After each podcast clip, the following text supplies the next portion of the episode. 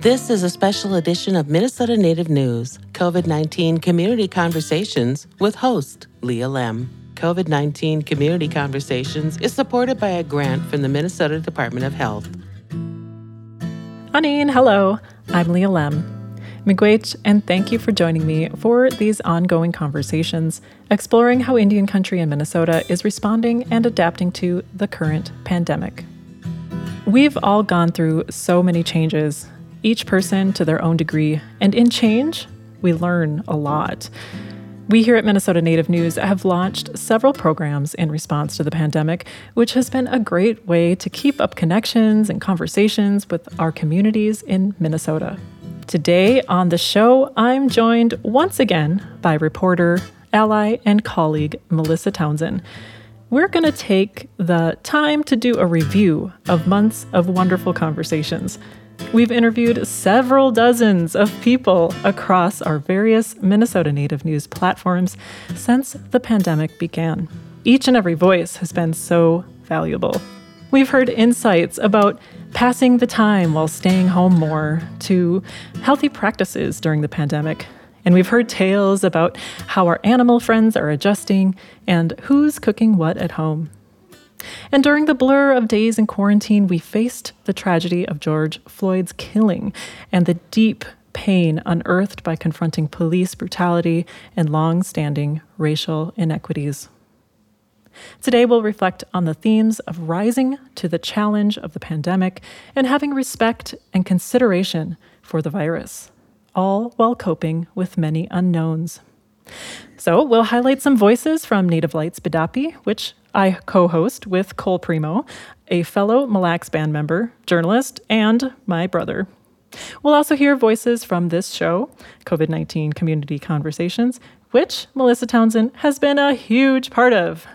Hello, Melissa. How are you doing? Hello, hello. I'm doing just fine. Thanks. So, even though we're still in the pandemic, we're over four months in, and many things have happened. With more information about the virus, we're able to venture out a bit more while taking more precautions and the right precautions than we would if we just carried on with life as usual pre pandemic.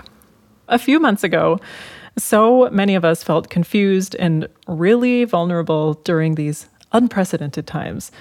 Here's Vanessa Goodthunder from the Lower Sioux Indian community who spoke to me and Cole Premo on Native Lights Bidapi. You know, nobody's seen this. I asked an elder, you know, have you seen something like this in your lifetime? And I was just expecting them to say, you know, yeah, there's this one time. And she just said, no, I haven't seen anything like this in my whole life. And I was like, oh, dang, okay, don't panic, Vanessa. um, then another one just reminded me to remember prayer mm-hmm. during this. And I think that's super helpful because sometimes when it gets to be crazy, we forget about that calmness that we need to have in that prayer um, because we we do have instincts to and resiliency to get through this. We've done it before as people. So that that was a really nice reminder. So Vanessa Good Thunder is such a great person to talk to, and she's first of many voices here on on today's show uh, that we're going to look back on. And we heard this sentiment time and time again, each each time in its own special way. And Vanessa summarizes it so nicely. This fight that we're in is something new across generations that are around today, though not to generations that have come before. Uh, but there is this consistency, uh, the consistency of leaning on culture, leaning on prayer. And I know at the beginning here, especially when, when the pandemic first started, I was definitely burning sage, like just round the clock, just just lighting it up, getting it wafting through the house, and you know I'm kind of running out now, so I'm I'm rationing a little bit. But you know, at, at the beginning, like there was so much.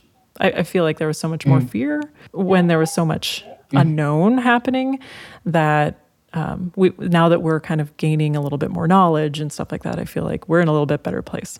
I have turned to my faith community a bit but I recently took a, a mindfulness class, and it was mindfulness for stress mm. reduction. Hey. Yeah, it was pretty good timing.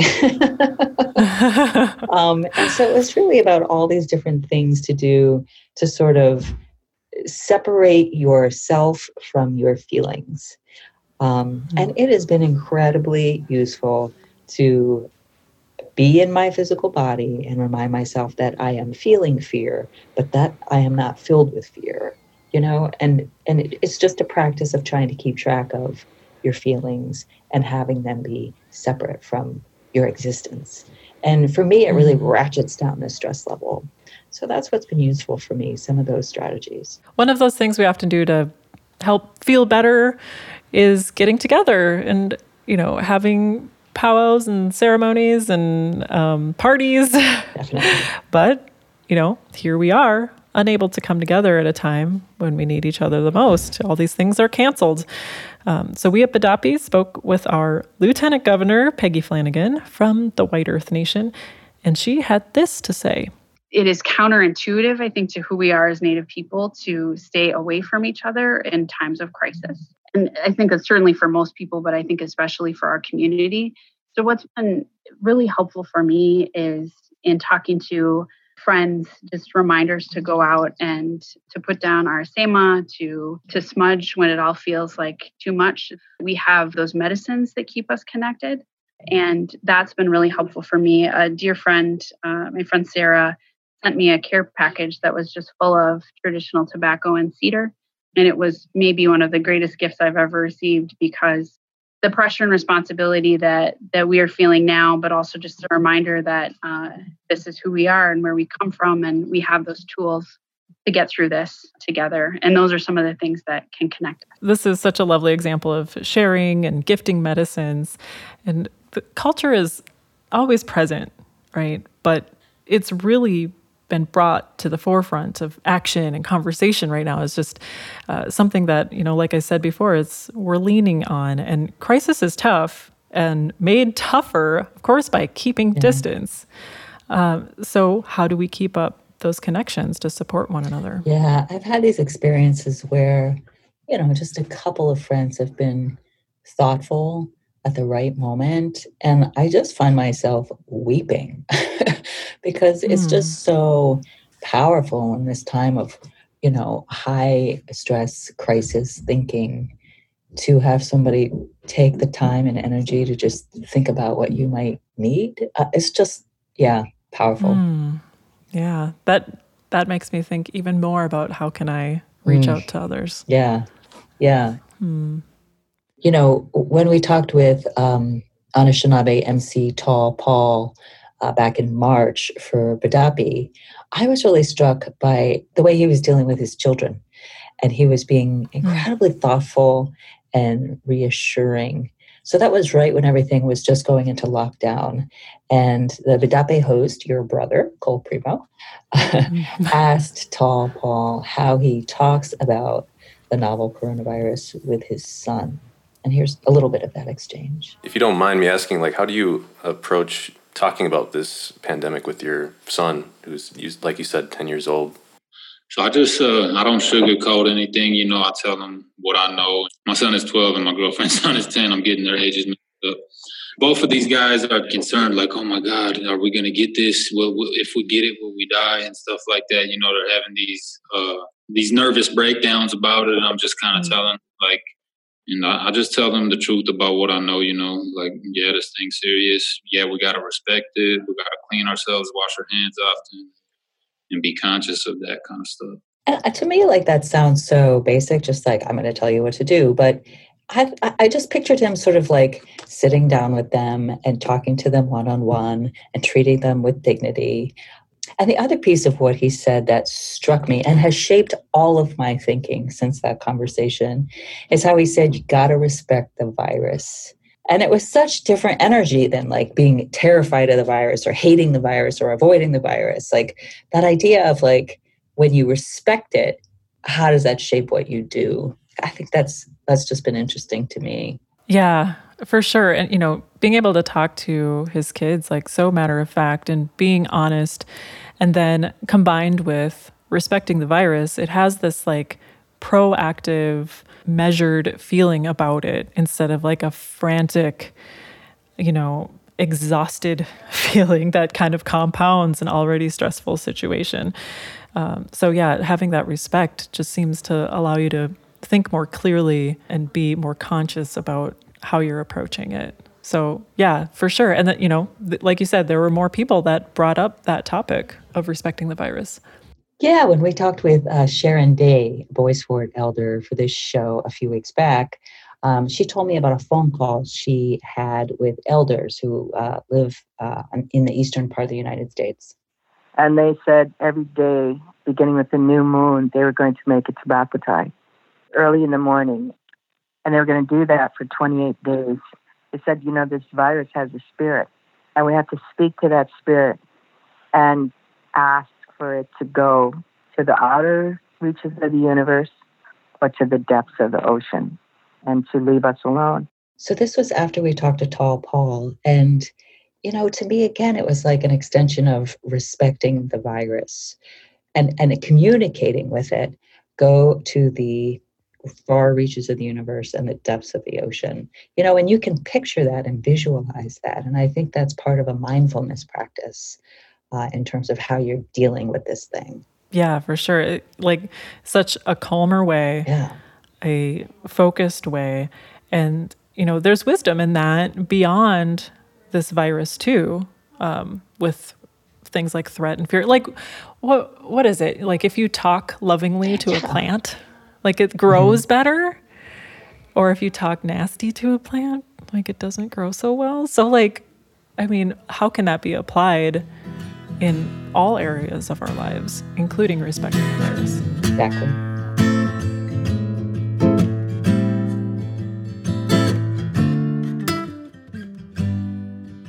You're listening to a special edition of Minnesota Native News COVID 19 Community Conversations, supported by a grant from the Minnesota Department of Health. I'm Leah Lemm. Today, we're taking the time to reflect on some of the many voices we at Minnesota Native News have heard during our time reporting through the pandemic.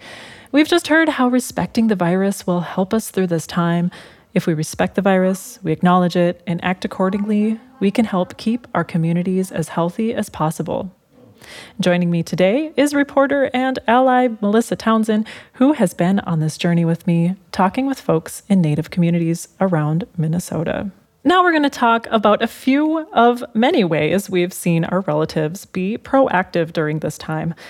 I must admit, sometimes I just want to give up just turn off my brain and go limp with the overwhelm I'm feeling. But I know I'm not alone. Cheryl Whitehawk is Lakota Ojibwe and an addiction counselor at the American Indian Family Center in St. Paul. She works with a new program called Kunchi Onakan, and that name is a combination of Ojibwe Ojibwemowin and the Dakota language that in English translates to grandmother's arms. It's a culturally based chemical health program or an outpatient treatment program for Native women. But just as the American Indian Family Center was getting the license for the program, the pandemic shut down normal operations. Cheryl Whitehawk shared with me here on COVID 19 Community Conversations about how switching to distance gatherings had its advantages alongside the challenge of not being together in the same room. I'm surprised at how we're able to still get a lot of needs met this way. And in some ways, I think it's made it easier for some people because you don't have to worry about you know, hurry up, get up in the morning, get your kids ready, you know, take them to childcare, get to treatment, whatever it might be. We don't have to worry about transportation. We provide the women with phone or um, a tablet so that and the and the internet service so that they can be a part when they first come if they're shy they don't have to turn on their video you know um, we're learning how to sing traditional songs together and they can be on mute and nobody has to hear them and so i i I encourage them all the time. I said, "You can belt it out, ladies. This is where this is the best way to learn how to sing, you know, traditional and ceremonial songs." And the women that we're working with so far are responding really well. They're even saying, despite the fact that we're not in the same room together, that it's feeling like a family. That's so cool. Belt it out, ladies. I love that. It's just like this release and learning and celebration of culture that is really great. And, you know, technology has been a real gift during this time. And not saying that it's necessarily a replacement because it just, it really can't be.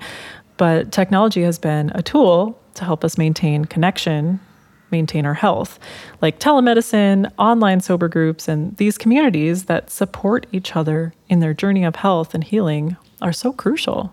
I agree. Technology can really fill a gap here.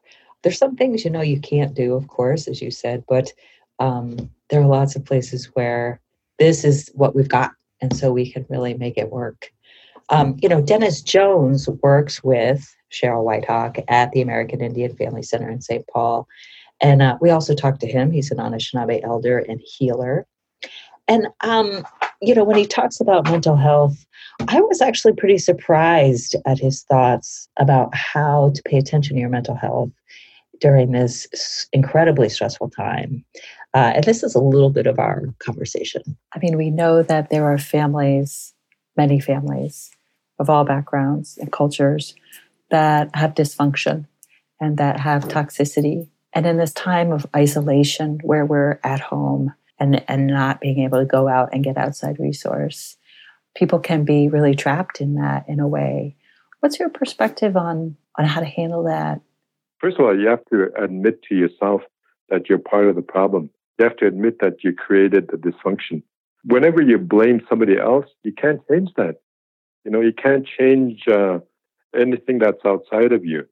The real change occurs on the inside. So when families are are uh, fighting with each other, when there's dysfunction in the family, then you got to heal the family first. And the, the best way to do that is just be an example, being be example of the healing that needs to occur, and then take charge with it. Like tell yourself, I am the one that created this. I am part of this. That's where the solution is. Do you feel like people need outside resource for that? I think people need to uh, go inwards. Everybody is inherently born with knowledge. Everybody inherently knows who they are. Where by virtue of their birth, they are ordained to do the spiritual work. They just need to lift the veil. So this awakening is all about lifting the veil. I feel like the people I've talked to who've been able to make incredible changes in their lives have had people come into their lives to help them do that. When you look at yourself and you look and you count on yourself, then you can allow other people in. Ah. Then when when you are working with yourself, then when this like like the old adage, when the student is ready, the teacher will appear. Yeah. Like all the people that are going to help you with your life all of a sudden will appear. You attract them. I have to say, it was a real aha moment for me uh, to take responsibility for a situation and take charge and feel like you have the power to do something about it. You know, personally, in my upbringing and in the dominant culture, there's a deep sense of powerlessness. I can't do anything about these big problems. I can't do anything about um, my situation. But he's saying that when you decide and believe that you could do something, you'll get the help you need to do it. And I think that that just calls on a real faith in the universe and a real faith in the creator. Yeah, it you know, I have to say I could just listen to this on repeat and be reminded of that. I need to just have this clip and listen to it every morning, you know, to be like you you have the capability within you the knowledge inside you. And it's so it's I feel like so many times we look to outside sources. Um, so that's really really encouraging to hear that. And i love this taking responsibility right? It, it's a proactive act. There's like hope there. There's actually like something you can do. And like dennis jones says we can be a part of the solution. So wearing masks washing our hands, keeping our distance, limiting our outings to places where there are lots of people or people are congregating and so on. It's that is something we can do. We can take responsibility to help keep our communities healthy. Yes. Mm-hmm. I also talked to Isabella Starr LeBlanc. She's Sisseton Wahpeton Dakota and a stage and screen actress and poet. So, speaking of responsibility, we had such a great discussion during which we talked about the responsibility of the artist, which I believe anybody can be. And Everybody possibly is without even knowing it. So, we talked about the responsibility of the artist to keep creating, especially now. So, it's been, I think, a really interesting conversation that I've been having with myself and has also been having in the community, especially with in light of what's been happening in Minneapolis after George Floyd's murder um, is this idea of what our responsibility is to our communities in times of crisis. Um, in that, I think a lot of theaters have decided that, that we haven't been able or that we can't do what we're used to doing, so we're just not going to do anything. When I think that's really goes against what I think is our responsibility to people that as artists, that in the hardest times we have to find ways to adapt and we have to find ways to um, be able to show up. So, what do you think that looks like right now? You know, I would be lying if I said I knew, but I think we're all still trying to figure it out. And and I think a lot of ways for me that has turned into writing. Um, and I again, I don't know necessarily what the end goal is, but I do just feel a responsibility to keep telling stories and to keep telling stories that I want to be heard. And I do think that really the work right now is making sure that we move forward with a set of ground rules on what we need from institutions and systems and buildings that what we need in order to move forward in a good way in a way that makes us feel supported and makes our communities feel supported that um, we kind of have an opportunity right now as everything's as theaters have gone dark, we have a opportunity to say, okay, when we're back, that if you want us to come back with you when you turn your lights back on, this is what you have to give us, and this is what you have to promise us. Mm-hmm. And in a lot of ways, that's a really powerful moment, even though a lot of what's going on right now feels pretty powerless and out of our control. But it is exciting to think that whatever comes next, we get to build.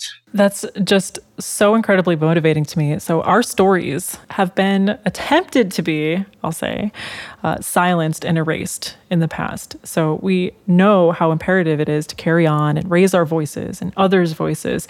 And throughout these past Ill- illnesses, past pandemics or epidemics, colonization, assimilation, even attempted annihilation, uh, we've endured and our stories have endured. Yeah, I really like the way she says, uh, "Yeah, I'd be lying if I knew how to go ahead and figure out how to do do this mm. in this particular time in this particular way." And you know, to me, it's like so much of this is a big act of faith in the future and optimism. Mm. You know, so I just love that. Mm-hmm. Like, I believe in this, and I'm going to think through this, even though I have no idea how. I like that. Yeah, like there's you have your values, you know what you need to do, one foot in front of the other, mm-hmm. and just go keep keep walking. Yeah. Yeah. You know, the other day I looked at this piece of paper that's hanging on this uh, bulletin board in my office, and it was like goals that I had set for myself. I, I, it doesn't have a date. I have no idea when I put it up there, but I looked and I was like, oh, three of those things have happened. Hey, isn't that cool? hey. so I, I really do believe in that, just sort of like setting an intention. It sounds hooky dooky, mm. but I think it's powerful, you know? I don't think it's hooky dooky at all because you have an intention, right? And if you, it's like you're not necessarily like, it's not going to materialize by itself just from asking for it. But in the act of asking for it and intentionalizing it, if that's a word, uh, your actions then can fall in line to make that happen. So you're still doing the work. Yeah, on some level, you've made a decision, um, and it does guide your behavior whether you realize it or not. That kind of gets to this next clip I wanted to share from um, Anishinaabe elder uh, Red Laker uh, Robert Desjarlais. So, you know, in the midst of this pandemic and this time of crisis, as Isabella mentioned, after George Floyd was killed by police, I wanted to hear his thoughts on this moment in time that I've heard some people call the time of the phoenix or the time of the seventh fire. Uh, do you, you know, I've talked with a number of people who feel like this is a very important moment in history, what's happening right now. I was talking with Missy Whiteman the other day, who was saying, people are saying this is the time of the phoenix. Do you have thoughts on that, or are you feeling something about that? Well, what I look at, we have our seven fires prophecy, and it, it's said that during the time of the seventh fire, a new people will emerge, and they'll go back and look at the mistakes that happened in the past. They'll go to elders to regain the knowledge that they lost. And from that, they'll reshape the world and they'll light the eighth and final fire. It will be the time when everybody, regardless of race, will come together. But people can also get lost on the path to the seventh fire and they can turn to more destructive ways. And there's going to be a point where either the new people will emerge and their beliefs will become incorporated into our society, or the other people who choose not to follow that kind of path will overcome that and will just go back into time of darkness. Hmm. I was feeling so good when he was talking about the seventh fire, and then he says, but. yeah. People get lost. And, you know, he just um, brings light to the very real fact that we are making choices, that those mm-hmm. choices impact not only our lives, the lives of everybody else, and how the world moves forward. And so you can't just think that, you know, this time of, of enlightenment and and uh, anti-racism work is going to just set itself upon us we have to do the work. We have to make the choices which is mm-hmm. both you know good and hard. Yeah. I don't even know how to comprehend the level of commitment that we need to do but it can happen if each and every one of us takes our part and does our part. So we all have the ability and the knowledge to make this positive impact by taking care of one another with our own mindful and responsible actions. I agree.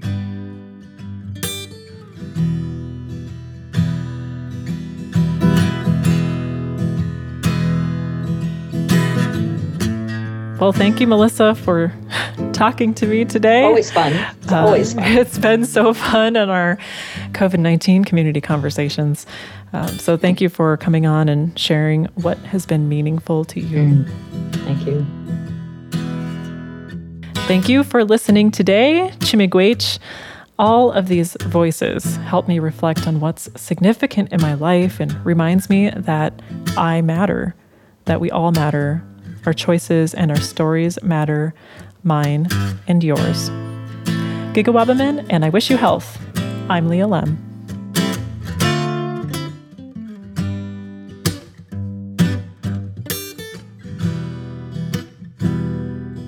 Minnesota Native News Special Edition COVID 19 Community Conversations is supported by the Minnesota Department of Health.